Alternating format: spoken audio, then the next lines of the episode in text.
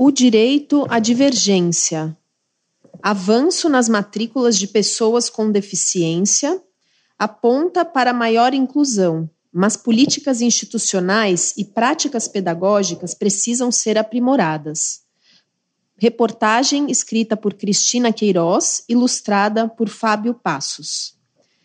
Divulgados em 2022, os últimos dados do Instituto Brasileiro de Geografia e Estatística, IBGE, mostram que pessoas com deficiência somavam 17,2 milhões de pessoas em 2019 no Brasil, ou 8,4% da população do país. Marcadas por disparidades de escolarização, elas enfrentam mais dificuldades para acessar o mercado de trabalho e dispõem de renda mais baixa, se comparadas com pessoas sem deficiência. Recentemente, no entanto, a situação começou a mudar, especialmente em relação ao acesso à educação básica e superior. A mudança é reflexo da aprovação, em 2006, da Convenção sobre os Direitos das Pessoas com Deficiência da Organização das Nações Unidas, ONU, e da entrada em vigor, em 2015, da Lei Brasileira de Inclusão. Além de estimular a abertura de novas frentes de pesquisa, esse movimento tem trazido desafios para instituições de ensino que precisam repensar suas políticas e práticas pedagógicas, elaborando estratégias de acessibilidade adequadas aos diferentes tipos de deficiência. Na educação superior, estudantes com deficiência foram os últimos contemplados por uma lei de cotas. A reserva de vagas para alunos com esse perfil em instituições federais se tornou obrigatória com a Lei número 13.409, seis anos depois de promulgada a Lei 12.711, que a partir de 2012 estabeleceu reserva de vagas para estudantes autodeclarados pretos, pardos e indígenas provenientes de escolas públicas. As cotas para jovens com deficiência têm viabilizado a expansão de sua presença no ensino superior federal. A quantidade de alunos com algum tipo de deficiência saltou de 31,2 mil em 2014 para 55,8 mil em 2018, um crescimento de 78,8 pontos percentuais conforme o último levantamento da Associação Nacional dos Dirigentes das Instituições Federais de Ensino Superior, ANDIFES, publicado em 2019. Em valores absolutos, o número de estudantes cegos, por exemplo, mais que triplicou. Eram 177 em 2014 e em 2018 passaram a ser 616. De acordo com a LBI e a Convenção da ONU, que foi incorporada à legislação brasileira por meio de duas emendas constitucionais, pessoas com deficiência são aquelas que têm impedimentos de longo prazo de natureza física, mental, intelectual ou sensorial, os quais, em interação com diversas barreiras, podem obstruir sua participação plena e efetiva na sociedade em igualdade de condições com as demais pessoas. O jurista Emerson Damasceno, presidente da Comissão de Autismo da Ordem dos Advogados do Brasil, OAB, explica que, no país, as duas normativas são as principais fontes de diretrizes para o atendimento de pessoas com deficiência em sistemas de saúde e educação. Além delas, o Estado brasileiro conta com legislação específica para cada deficiência. Caso da Lei número 14.127, que desde 2021 trata dos direitos de pessoas com visão monocular. Nossa legislação tem um viés moderno e inclusivo. Hoje, o grande desafio é conseguir efetivar esses direitos, detalha o jurista. Segundo ele, alguns artigos da LBI aguardam regulamentação, o que tem dificultado sua aplicação. Caso do artigo número 2, que prevê a possibilidade de pessoas com deficiência serem avaliadas conforme o chamado modelo biopsicossocial. Esse modelo considera impedimentos em funções e estruturas do corpo, além de fatores socioambientais, pessoais e restrições na capacidade de participar da sociedade, para definir se uma pessoa tem deficiência e medir seu grau de comprometimento, explica Damasceno. De acordo com ele, a regulamentação desse artigo da LBI é fundamental, entre outros motivos, para orientar instituições em tópicos como o de reconhecimento de servidores com deficiência, reserva de vagas em concursos públicos e de cotas no ensino superior. O modelo biopsicossocial considera o laudo médico e também avalia o quanto a deficiência compromete a participação da pessoa na sociedade, esclarece o jurista, que se tornou pessoa com deficiência física em 2014, depois de ser atropelado. Como exemplo, o jurista cita o caso de uma aluna neurodivergente, termo que se refere a quem tem um desenvolvimento ou funcionamento neurológico diferente do padrão esperado pela sociedade. Aluna que pleiteava uma vaga de cotas em uma instituição mineira de ensino superior.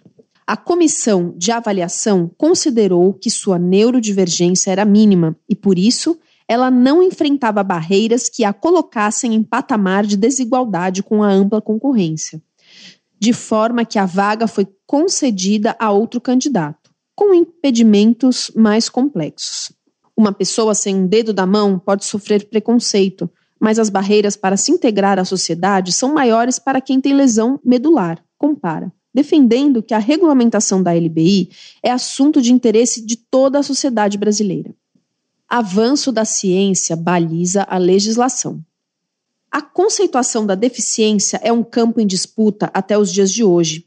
Até meados do século XVIII, predominavam concepções pré-científicas, com um olhar majoritariamente supersticioso ou de caridade, envolvendo culpa ou castigo divino. No século XIX, a ciência médica passou a compreendê-la como patologia, a ciência via a deficiência como um impedimento corporal, físico e social, situando-a no sujeito e fazendo com que políticas públicas focassem na busca pela reabilitação. Explica a psicóloga Marivete Gesser, coordenadora do Núcleo de Estudos da Deficiência da Universidade Federal de Santa Catarina. A partir da década de 60, com os aportes das ciências humanas e sociais, emergiu outro modelo, que compreende que o principal problema enfrentado pelas pessoas com deficiência são as barreiras impostas pela sociedade. Essa vertente propiciou um salto à produção científica, ao tirar a deficiência de um enfoque individual e patológico e posicioná-la como algo que seria neutro, caso as barreiras sociais fossem suprimidas, descreve Gesser. Em artigo publicado em 2022, a antropóloga Anaí Guedes de Mello, também da Federal de Santa Catarina, detalha que na década de 1990, a crítica feminista e teorias de estudos do cuidado ajudaram a ampliar o alcance do modelo social da deficiência, o que mais tarde permitiu consolidar o modelo biopsicossocial. Influenciado pelas demandas de movimentos de pessoas com deficiência, esse modelo surgiu como uma proposta da Organização Mundial de Saúde e foi incorporado pela LBI em 2015. Uma das referências nesse debate é a filósofa Eva Feder Kitai, da Universidade Stony Brook, em Nova York, nos Estados Unidos, que desenvolve trabalhos pioneiros para discutir questões de cuidado e deficiência, especialmente cognitiva, no âmbito da filosofia. Kitai é mãe de uma mulher com deficiência cognitiva. Diagnosticada com surdez na, infância, Mello analisa em seu texto que a avaliação biopsicossocial da deficiência constitui um avanço por contemplar a interação entre biologia e contexto social e entre fatores individuais e ambientais. Conforme a pesquisadora, os estudos culturais, em especial os estudos queer, abriram caminho para uma nova linha de reflexão, conhecida como teoria CRIP, traduzida para o português como teoria aleijada. A teoria aleijada questiona os processos de naturalização do corpo capacitado e oferece um modelo cultural da deficiência, rejeitando a ideia de que não ter uma deficiência seja um estado natural de todo ser humano. O capacitismo impede a consideração de que é possível andar sem ter pernas, ouvir com os olhos, enxergar com os ouvidos e pensar com cada centímetro de pele, escreve a antropóloga. O termo capacitismo foi cunhado entre os anos 60 e 70 e se disseminou no Brasil a partir de 2011, por meio do trabalho de pesquisadores como Mello. Em investigação fundamentada nos estudos feministas sobre deficiência, a partir dessas novas reflexões, a psicóloga Carla Garcia Luiz pesquisa em seu doutorado na Universidade Federal de Santa Catarina a vida de mulheres com dependência de alta complexidade. Analiso a experiência dessas mulheres por meio do conceito de dependência complexa, que inclui cuidados fisiológicos, mas também outros, que permitem o um acesso à cultura, ao trabalho e à educação. O conceito de alta complexidade é ligado a um sentido mais amplo de manutenção da vida, detalha Luiz, que nasceu com artrogripose congênita múltipla e sofre com contraturas articulares. Mãe de uma bebê de um ano, um dos pontos da investigação científica da psicóloga envolve a forma como as mulheres com deficiência experimentam a sexualidade e acessam direitos reprodutivos Ancorados na sociologia do trabalho, há muitos estudos sobre os cuidadores de pessoas com deficiência, mas poucos sobre as pessoas que, como eu, são cuidadas. Nossa vida é uma eterna negociação com cuidadores e familiares. Com a tese, procuro mostrar essas perspectivas invisibilizadas, conta Luiz. Pesquisador do movimento social da deficiência no Brasil, o enfermeiro Raul de Paiva Santos trabalha com uma nova área, envolvendo o fenômeno de pessoas com deficiência que viraram influenciadores e ativistas em redes sociais, especialmente durante a pandemia. Santos tornou-se pessoa com deficiência física na infância, passando anos em tratamento pelo Sistema Único de Saúde. Aluno da graduação na Universidade do Vale do Sapucaí entre 2009 e 2012, ele recorda que a instituição não tinha políticas afirmativas naquela época. A universidade questionava se eu seria capaz de fazer os estágios e me formar. Também dizia que eu não deveria cuidar, mas sim ser cuidado, relembra. Depois de formado, ele percebeu que nunca tinha visto um profissional como ele, que utiliza muletas, trabalhando na enfermagem.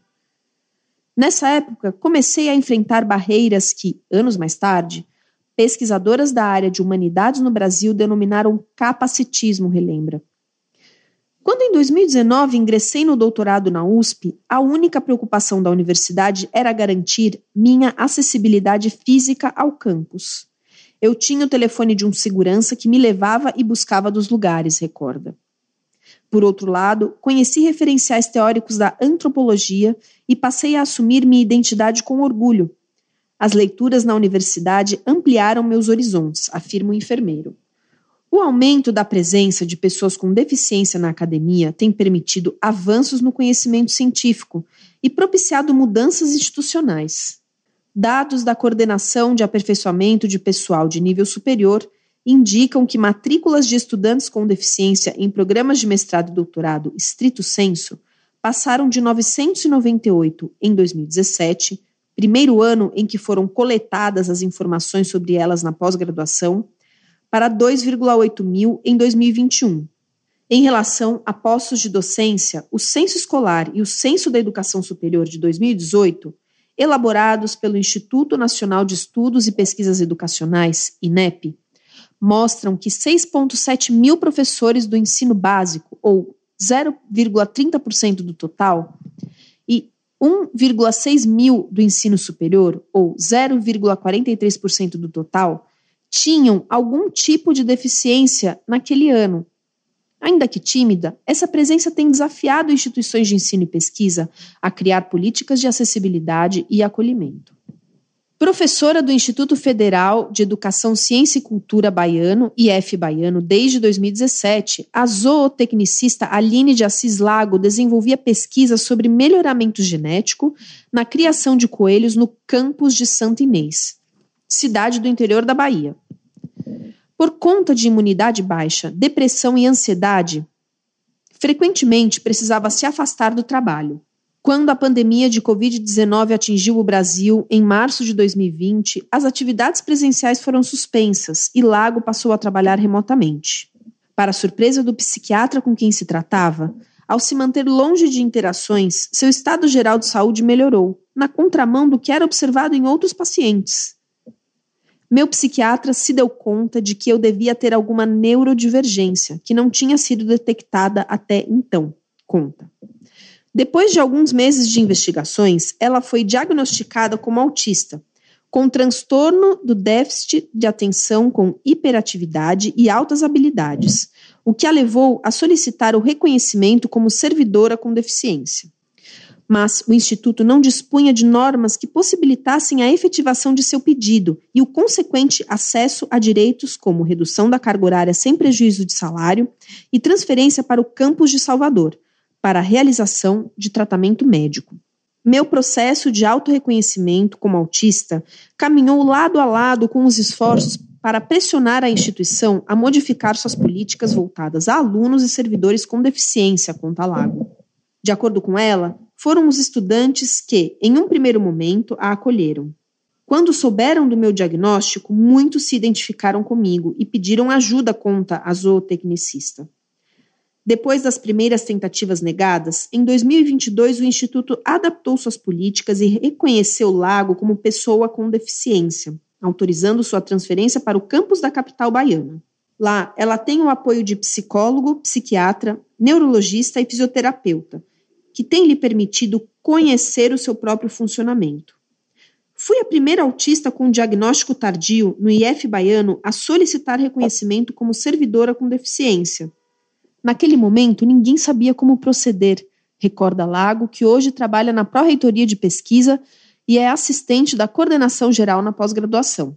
Os casos de Lago e de Alessandra Souza Silva, professora de atendimento educacional especializado no mesmo instituto e também diagnosticada tardiamente com um transtorno do espectro autista, mobilizaram o IF baiano a criar uma comissão de neurodiversidade e inclusão, que hoje tem o papel de identificar falhas e lacunas em suas políticas institucionais, propondo soluções. Estamos tendo um alcance que não imaginávamos, diz Lago, ao recordar que sua primeira palestra sobre o assunto organizada em 2021 pelo Comitê Nacional de Saúde e Qualidade de Vida dos Institutos Federais, teve cerca de 500 participantes. Em instituições acadêmicas, as barreiras administrativas são as mais difíceis de transpor, avalia o médico Sandro Luiz de Andrade Matas, criador do Núcleo de Acessibilidade e Inclusão da Universidade Federal de São Paulo, NAI Unifesp, em 2006. Ele conta que até aquele ano a instituição não tinha políticas de inclusão e acessibilidade. O primeiro passo foi estabelecer um grupo multidisciplinar para elaborar um projeto de adaptação arquitetônica.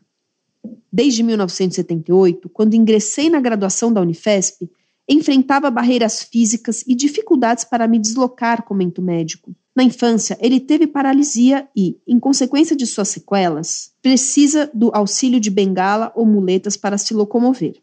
Hoje, a Unifesp tem elevadores, rampas e piso tátil para deficientes visuais. As dificuldades agora estão na elaboração de conteúdos programáticos e envolvem aulas acessíveis a estudantes com distintas deficiências, diz. Como exemplo, cita a ocasião em que a universidade precisava de um professor de Libras para uma classe da graduação, com um aluno com deficiência auditiva, mas conforme seu regimento, só poderia contratar docentes com doutorado. Há sete anos, não contávamos com professores de Libras com doutorado no Brasil.